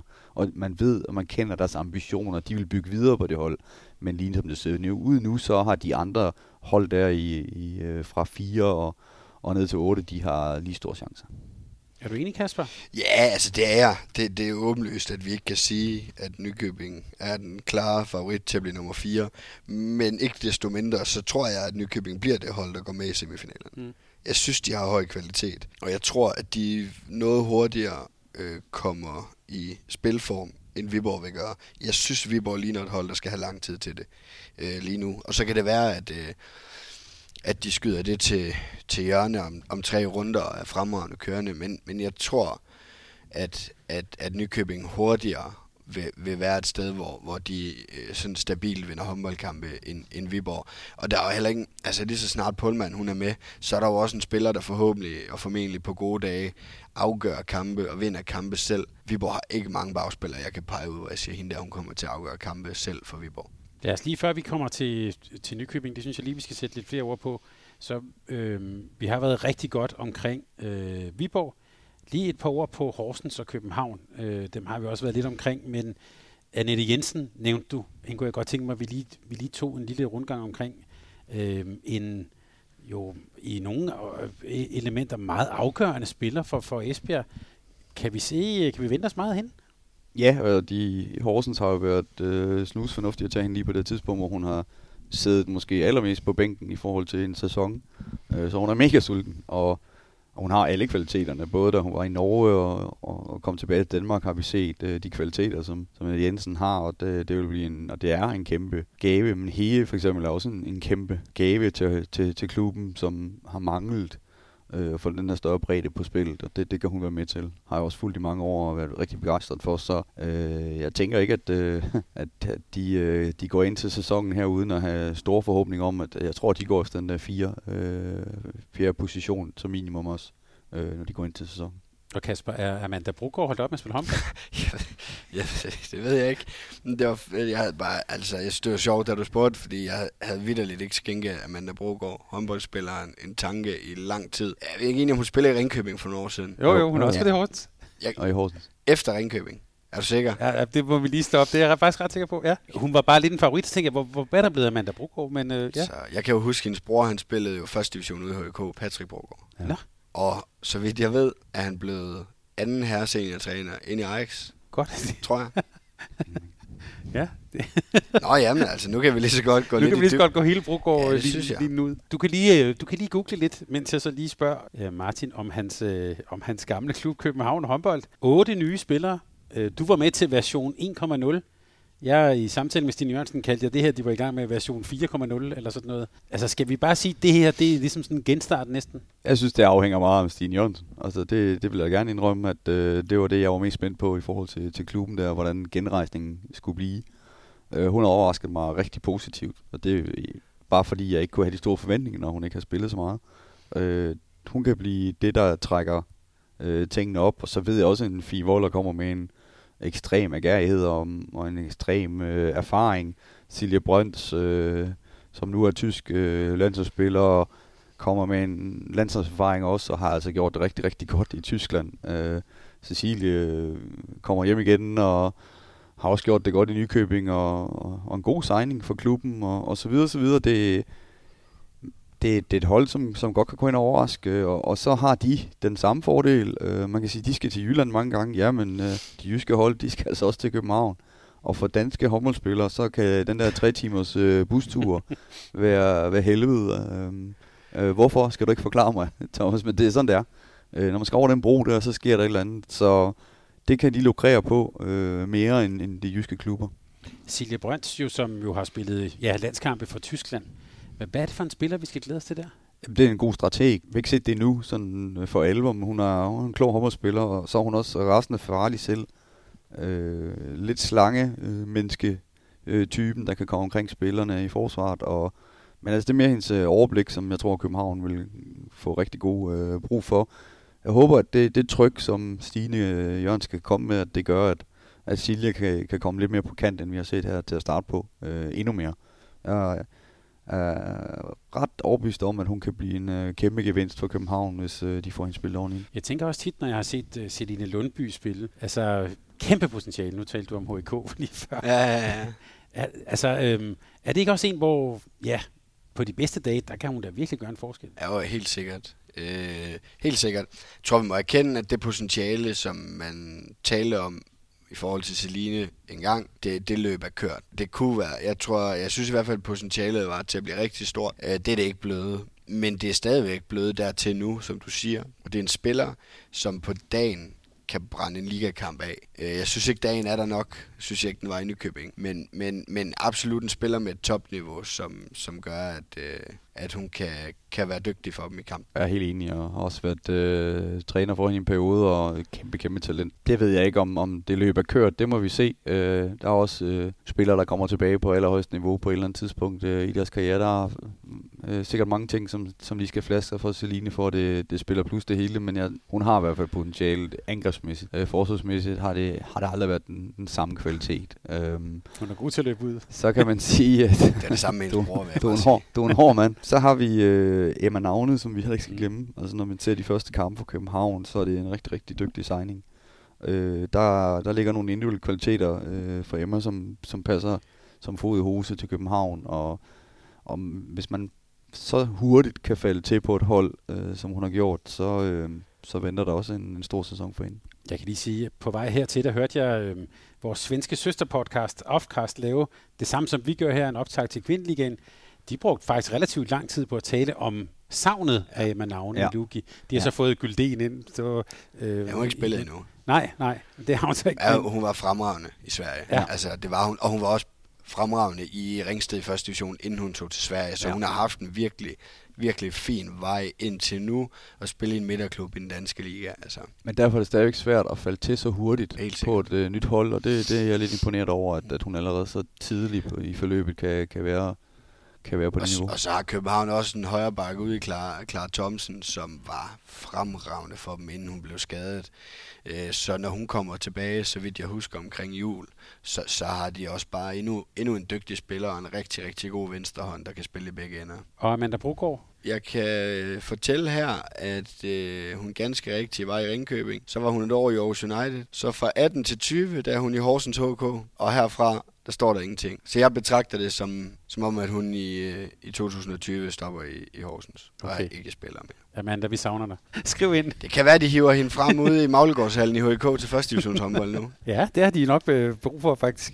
Det, det, det er, faktisk, jeg tror, de har det okay hold, faktisk. Thomas Brønd, han er ved at bygge ja, det, noget spændende op i HK, og han er også sådan en, der kan finde de her. Jeg tror også, han har fundet uh, søsteren til navne der. Emmas søster, jeg tror faktisk, Liv? hun ja, Nå, er kommet tilbage. I Nå, ja. Det er også en... Ja. Ja, har Camilla Davidsen på mål, så de har godt hold. Godt. Nå, det kan være, vi skal lave en første division special på et tidspunkt. Nej, det skal ikke være Nej, det skal vi ikke. Jamen, øh, rigtig stærkt. Nu begynder vi at nærme os noget, der, der kunne ligne noget semifinale, og øh, jeg tror, vi alle sammen er enige om Esbjerg Odense, og så IKAST, som er måske en farlig outsider. Og så mangler vi så, inden vi lige tager de tre øverste, så mangler vi øh, Nykøbing, som vi har været godt omkring Silkeborg Bol, har vi selvfølgelig også nævnt. Lad os lige, lad os lige sige lidt om, om, om Nykøbing. Jeg har ud i mine noter her skrevet, et kæmpe wildcard. Der er selvfølgelig Polman, der er Axné, har vi, har vi også allerede talt om, Svele og så videre, og så videre. Hvad er det, han skal sætte sammen for, at det lykkes for, øh, for Nykøbing i år? Ja, altså først og fremmest, så, som jeg sagde før, så synes jeg, at de har fået to dygtige forsvarsspillere ind. Og dem skal de jo i første omgang integrere. Mm. Øhm, så har de fået Pullman ind, som jeg ved ikke, om man kan sige, at man skal integrere hende, for jeg tror, at hun integrerer sig selv helt automatisk, vil gerne vil have bolden hele tiden. Men det er klart, at de nye kompetencer, de nye spillere, man har fået ind, dem skal man selvfølgelig finde ud af, hvordan man sådan for alvor får det maksimale ud af. Og jeg synes bare, at øh, sådan fordelingen af kompetencer på de nye spillere, de har fået ind, er god. Altså, øh, der er Stine Eiberg som en kongeforsvarsspiller så er der Sofie Bardum, som dækker en god tor og løber fantastisk kontra, god angrebsmæssigt. Så er der Polman, det siger sig selv. Så er der Tyre, som i den grad i første omgang nok skal byde ind angrebsmæssigt med skud fra distancen. Så, så jeg synes bare, at det er godt fordelt med de nye kompetencer i forhold til dem, der er der i forvejen. Men jeg synes, de har ret mange spillere. Så det handler selvfølgelig også om, at man finder en balance i at få brugt de spillere, finde de rigtige situationer til dem, og så kan det godt være, at man skal have et forholdsvis alsidig måde at spille håndbold på, for sådan for alvor kunne, kunne integrere og frigive de kompetencer, som, som er i dem alle sammen, sådan, sådan hver især. Er der også øh, den nye spiller Marie Helene Seika, som er kommet fra Paris? Ja, hende kan jeg ikke sige det store om, kan jeg bare afsløre. Nej, så, men, så der, det er også derfor, jeg tænker, der er vel en del sådan, lad os kalde det potentiale spørgsmålstegn. Øh. Ja, jeg, jeg så hende spille pokalkamp her på fælleden, ja. og der så det ud til at være ganske lang vej. Så, så det er måske en af de spillere, der kom, hvor det kommer til at tage noget, noget tid. Og også en af de spillere, fordi det er jo også en fordel ved Tyre, ved Bardrum, ved Ejerberg, de kender dansk håndbold. De kender ligesom, hvordan tingene kører, hvordan de fungerer. Når man har set øh, lidt optakt til Nykøbing, små videoer, de har også lavet en lille musikvideo, så er det Polman med opsmøget ærmer, Christina Christiansen. Der, nu er der ligesom kommet to dronninger dernede på Falster. Hvor, hvordan, hvordan ser du Christina Christiansen sammen med Polman, når vi tænker på banen? Jamen, for mig er det Polmania, altså, mm. og, og det, det overskygger alt uh, lige nu. Det, det, det er farligt, uh, fordi at vi har ikke set Polman spille endnu. Uh, og det er lang tid siden, hun har spillet. Men ja, det, du kan kalde det wildcard, en joker-type, de har hentet til klubben. Det kan blive top, og det kan, men det kan altså også blive flop. Mm. Fordi at forventningerne er absolut blevet højere til klubben, øh, til træner. Øh, Jakob er en mester i at integrere spillere, øh, men også i, det er, den det, det er en, en lakmusprøve for ham nu, om, om alle de forskellige typer, om man kan mentalt få et hold til at, at spille på. Det har været faktisk nemmere, tror jeg, på de andre sæsoner, hvor der har været så få på den spilletype, som de gerne har ville øh, udvise, at, at det er nemmere, når der er få. Øh, det er meget sværere med, med, med mange flere ombud på de forskellige positioner. Så det glæder mig til at se. Jeg vil heller ikke gøre dem til nummer 4, det har jeg også sagt hele tiden. Altså, jeg vil sige, at Silkeborg skal være rigtig skuffet, hvis de ikke kan vippe Nykøbing. I forhold til den proces, der har været i Silkeborg om at bygge videre på tingene hele tiden, så skal de gå efter nummer 4, og de skal være skuffet, hvis de ikke øh, vipper Nykøbing, øh, som jeg jo ikke har været det på den position, men altså og at de ikke selv står med, med fjerde position, og, og Viborg det samme. Vi må ikke, vi må ikke, blive, øh, vi må ikke blive helt tonedøve eller, eller blinde i forhold til, at der er to spillere, som den rigtig dygtige spiller, ja. Men altså, det er stadigvæk en helt anden måde, de så skal bygge det op på, og de har hammergod kvalitet. Øh, men når vi bliver bedt om at, at sidde og ranking på, på de her ting, så prøver vi at finde de her positive ting for de enkelte hold. Og der kan vi godt stige os lidt blind på, at ah, så må det være dem i år. Jeg ville være skuffet, hvis jeg var Viborg-træner eller, eller Silkeborg-træner, hvis, hvis, øh, hvis jeg ikke kunne vippe dem af pinden kvæg også, at det tager tid at spille sådan nogle uh, spilletyper ind på holdet. Det I jo også fortæller her, det er, at uh, det kan kun gå hen og blive rigtig, rigtig spændende, i, uh, også i slutspillet, og måske et sjovere slutspil, end vi har set de, de, de senere år. Der er i hvert fald den sjove del, at der formentlig vil, vil være mere spil om 3. og 4. pladsen, end der har været tidligere. Nu var der, så vidt jeg husker, lidt med ikast omkring den 4. plads sidste år. Men, men, men, men uh, der, der er noget mere spil om det nu. Specielt 4. pladsen kommer virkelig til at, det, den kommer til at kunne blive nappet af mange. Og så siger vi bare til Jakob i Vål, løb, Jakob, løb. Det, det glæder vi til at se. Før vi lige skal tale om uh, Team Esbjerg Odense, vi kan sige til lytterne, mens vi taler sammen her, sidder vi faktisk og kigger på, uh, på Odenses hold, så, uh, så skal vi lige sige et par ord om IKAST. Det er orange-orange, det her jo faktisk. Ja, det... De falder i et med gulvet. ja, mindre de har, det har, den, har de ikke en sort udbane, tror jeg? Jo, det kan også godt være. Ja, ja, vi skal lige tale lidt om IKAST. Øhm, først vil jeg bare lige udtrykke min egen glæde over og deres nye øh, dragt. Det har vi været inde på. Altså, det er jo fedt. Det er jo ligesom de gamle dage i, øh, i IKAST. Men som, udover hvis vi lige glemmer den der Randerskamp, øh, når vi så dem mod Silkeborg Vole, der så de godt nok solide ud, eller hvad? Hvad, hvad var jeres oplevelse af den kamp? Ja, altså jeg synes, IKAST spiller en, en fin kamp. Øh, også sige, det er, ikke, det er ikke den bedste kamp, vi har set for Silkeborg Voles vedkommende. Det, det, den tror jeg ikke, de er helt vildt stolte af. Så der, der er jo to til en tango, øh, og der må jeg sige, at øh, ja, den kamp, nu har jeg også siddet og set uh, Randerskampen, og, og, og det er ikke sammenligneligt.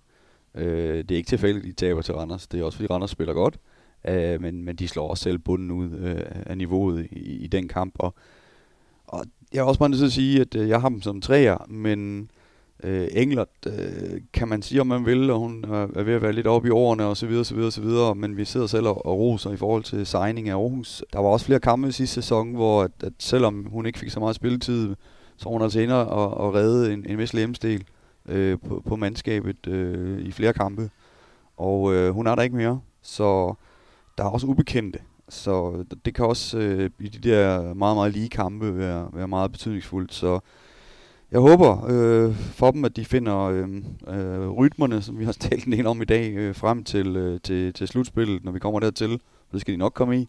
Øh, og, og så kan vi sagtens se dem som den her træer, som jeg, som jeg har spået dem til. Men der er altså den her ubekendte, altså England, øh, var jo ikast, øh, og hvad det ellers har heddet i alle de år, forskellige år, var hun øh, ankerkvinden, og hun er væk. Jeg, jeg må sige, når jeg, når, jeg, når jeg kigger på ikast, og tænker Ingvild Bakkerud, Simone Petersen, Stine Skogran, det er en fremragende bagkæde. Så har de Sara Iversen på stregen, så har de Emma Friis på venstre fløj, og så har de enten Line Hågaard eller, eller Cecilie Brandt på højre fløj.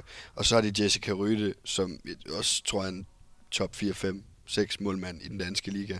Så det er et stærkt hold, det der. Så har de to kæmpe talenter i Albert Ebler og Julius Galeone på bænken.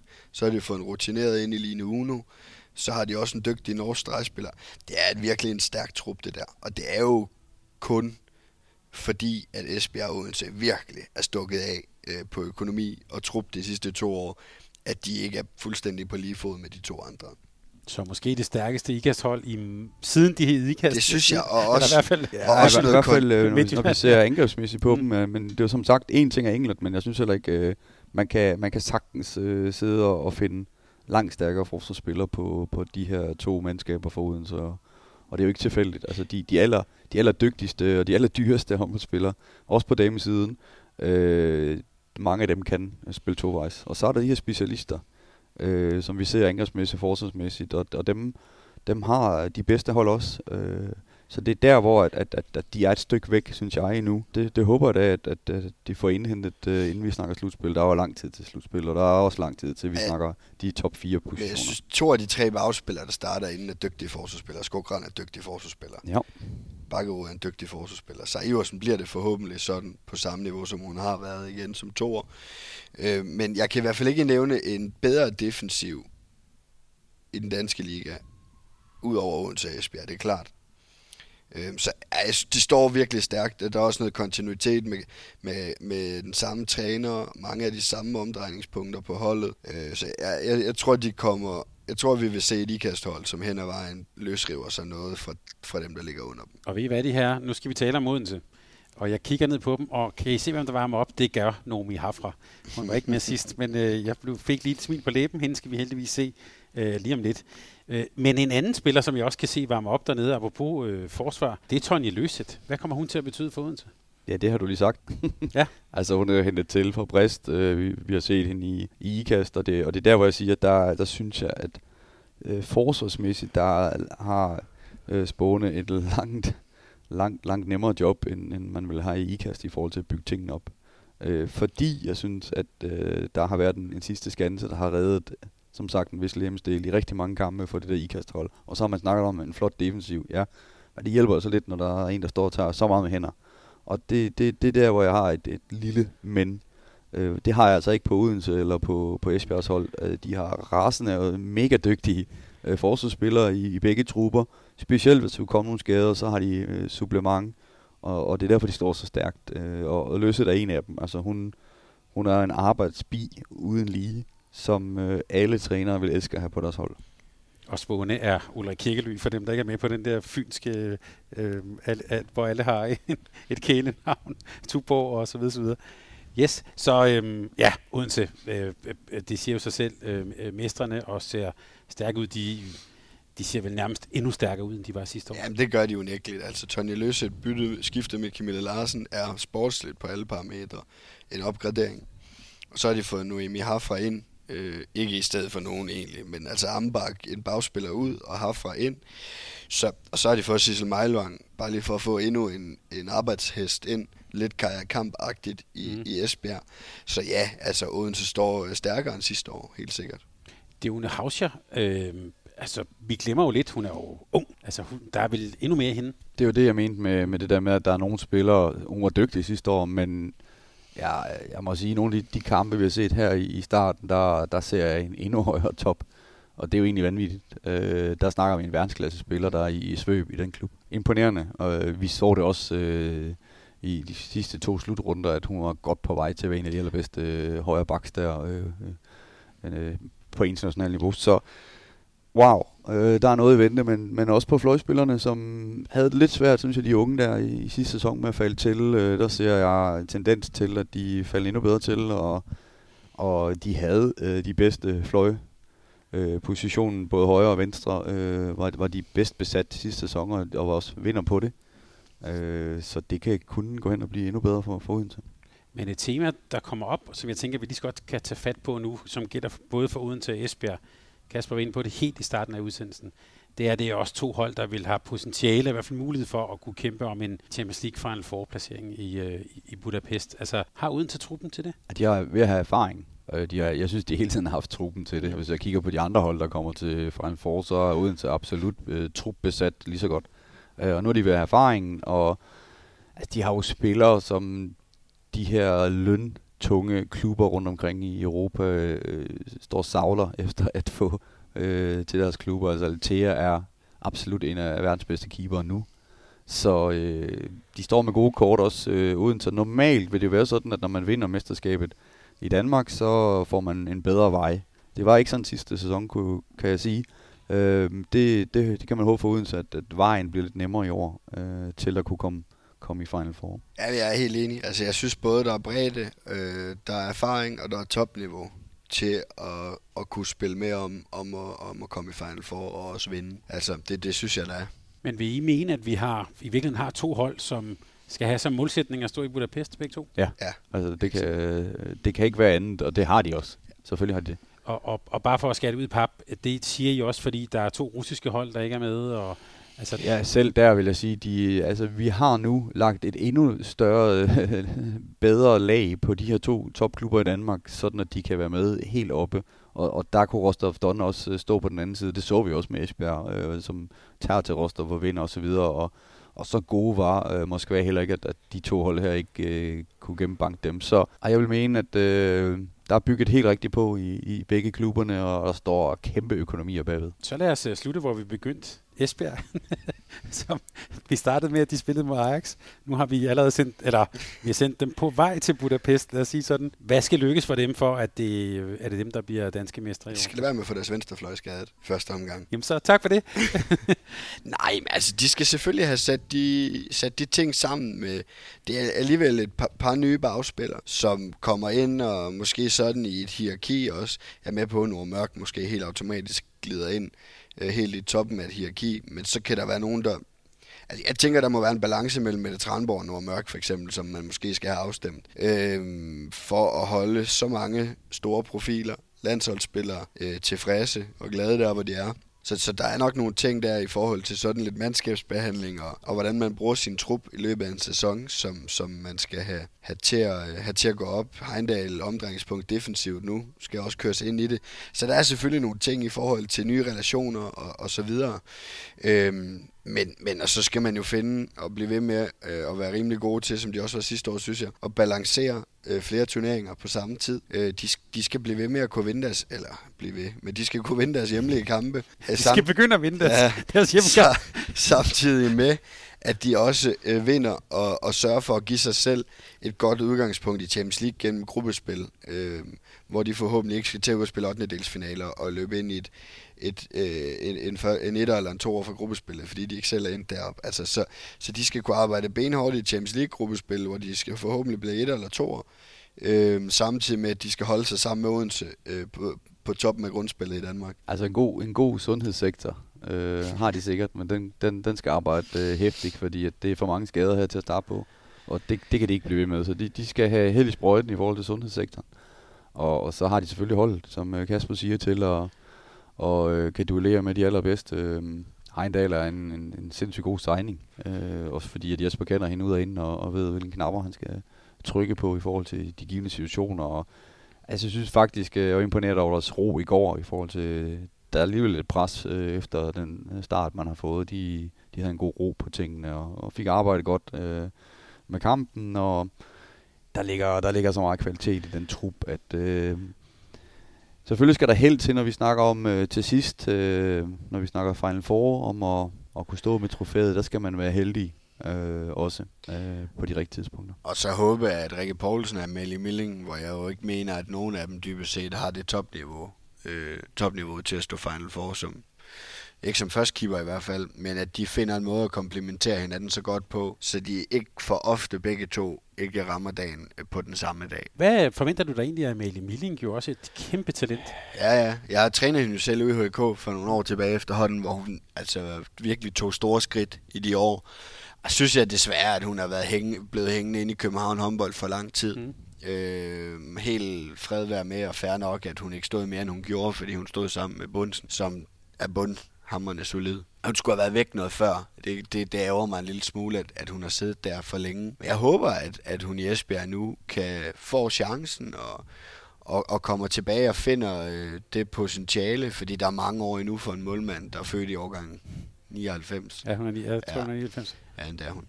Øh, så der er mange år endnu men forhåbentlig kommer hun ind i noget nu, hvor hun får minutter og kampe nok øh, til at, at finde potentiale øh, frem igen, fordi hun var et kæmpe talent, og har vel i øvrigt også allerede haft A-landsholdsdebut og så videre. Ikke? Så, så forhåbentlig så kommer hun tilbage på sporet igen nu her, og tager de rigtige skridt de, de næste to-tre år. Rikke, Rikke stod en fremragende Champions League-sæson, øh, også i, i Rusland, før hun talte kamp i Rostov-Don, hvor hun var helt oppe og ringe på, på højeste. Det kan tænde en, en, en ældre travhest som, som Rikke i sådan nogle kampe der, og det, det tror jeg, det vil man se. Øh, Milling, øh, ja, lave stærkt ud, altså det glemmer man nogle gange, når man øh, øh, snakker om den her famøse Ajax-kamp, altså hun står en, en fremragende kamp, så lad os håbe, at øh, man der har fundet... Øh, noget, som kan, kan bringe øh, den her målvogter kan man sige, situationen op i, i et lidt bedre niveau. Øh, det er klart, når man hæver Anna til, så er det også fordi, man har en tanke om, at det skal blive endnu bedre til, til, den, til den næste sæson. Så der er endnu mere at se frem til. De her, jeg vil ikke bede om et bud på, hvem der bliver dansk mester. Jeg synes bare, vi skal, øh, skal, skal aftale, den tager vi senere. Den tager vi senere, når vi, når vi er blevet lidt klogere. Eller hvad? Har I et bud? det gider vi ikke engang høre fra Kasper. Vi siger Esbjerg Odense. Ja, så er vi, er vi helt garderet. Så siger jeg, at det bliver ikast. Ej, jeg, vil, jeg kan ikke lige nu udtale mig om, at det bliver Esbjerg eller Odense. Det, det skal vi lige kigge på. Det kan vi tage i, i, i løbet af sæsonen, og vi kommer i hvert fald også til at vinde jo særligt Esbjerg. Og jeg kan jo ikke lade om nu. Altså fordi, hvis jeg så nu i år siger Odense, mm. så vinder Esbjerg. Så ser jeg endnu dummere ud. Så jeg bliver nødt til bare at holde fast. Altså jeg holder fast. Godt. Ja, uanset hvad der, 10 år, 10 år senere. Uanset ja. hvad der sker, så bliver jeg ved med at sige til Esbjerg, indtil de har vundet. Jamen, jeg kunne godt være, jeg kunne godt være fristet til at være, at være at spille dumpappen her, og så sige, at jeg, jeg, hopper, jeg hæpper på ikast. Så får vi se. Øh, jeg tror ikke, det er helt usandsynligt, at de kan så lave noget. Bare, bare på grund af den trøje, det trøjeskift. Ja, det, det, det, er helt, det er helt okay. Det, det har med Tonja Kærgaard og Sjærstig Grine at gøre. Det er helt okay.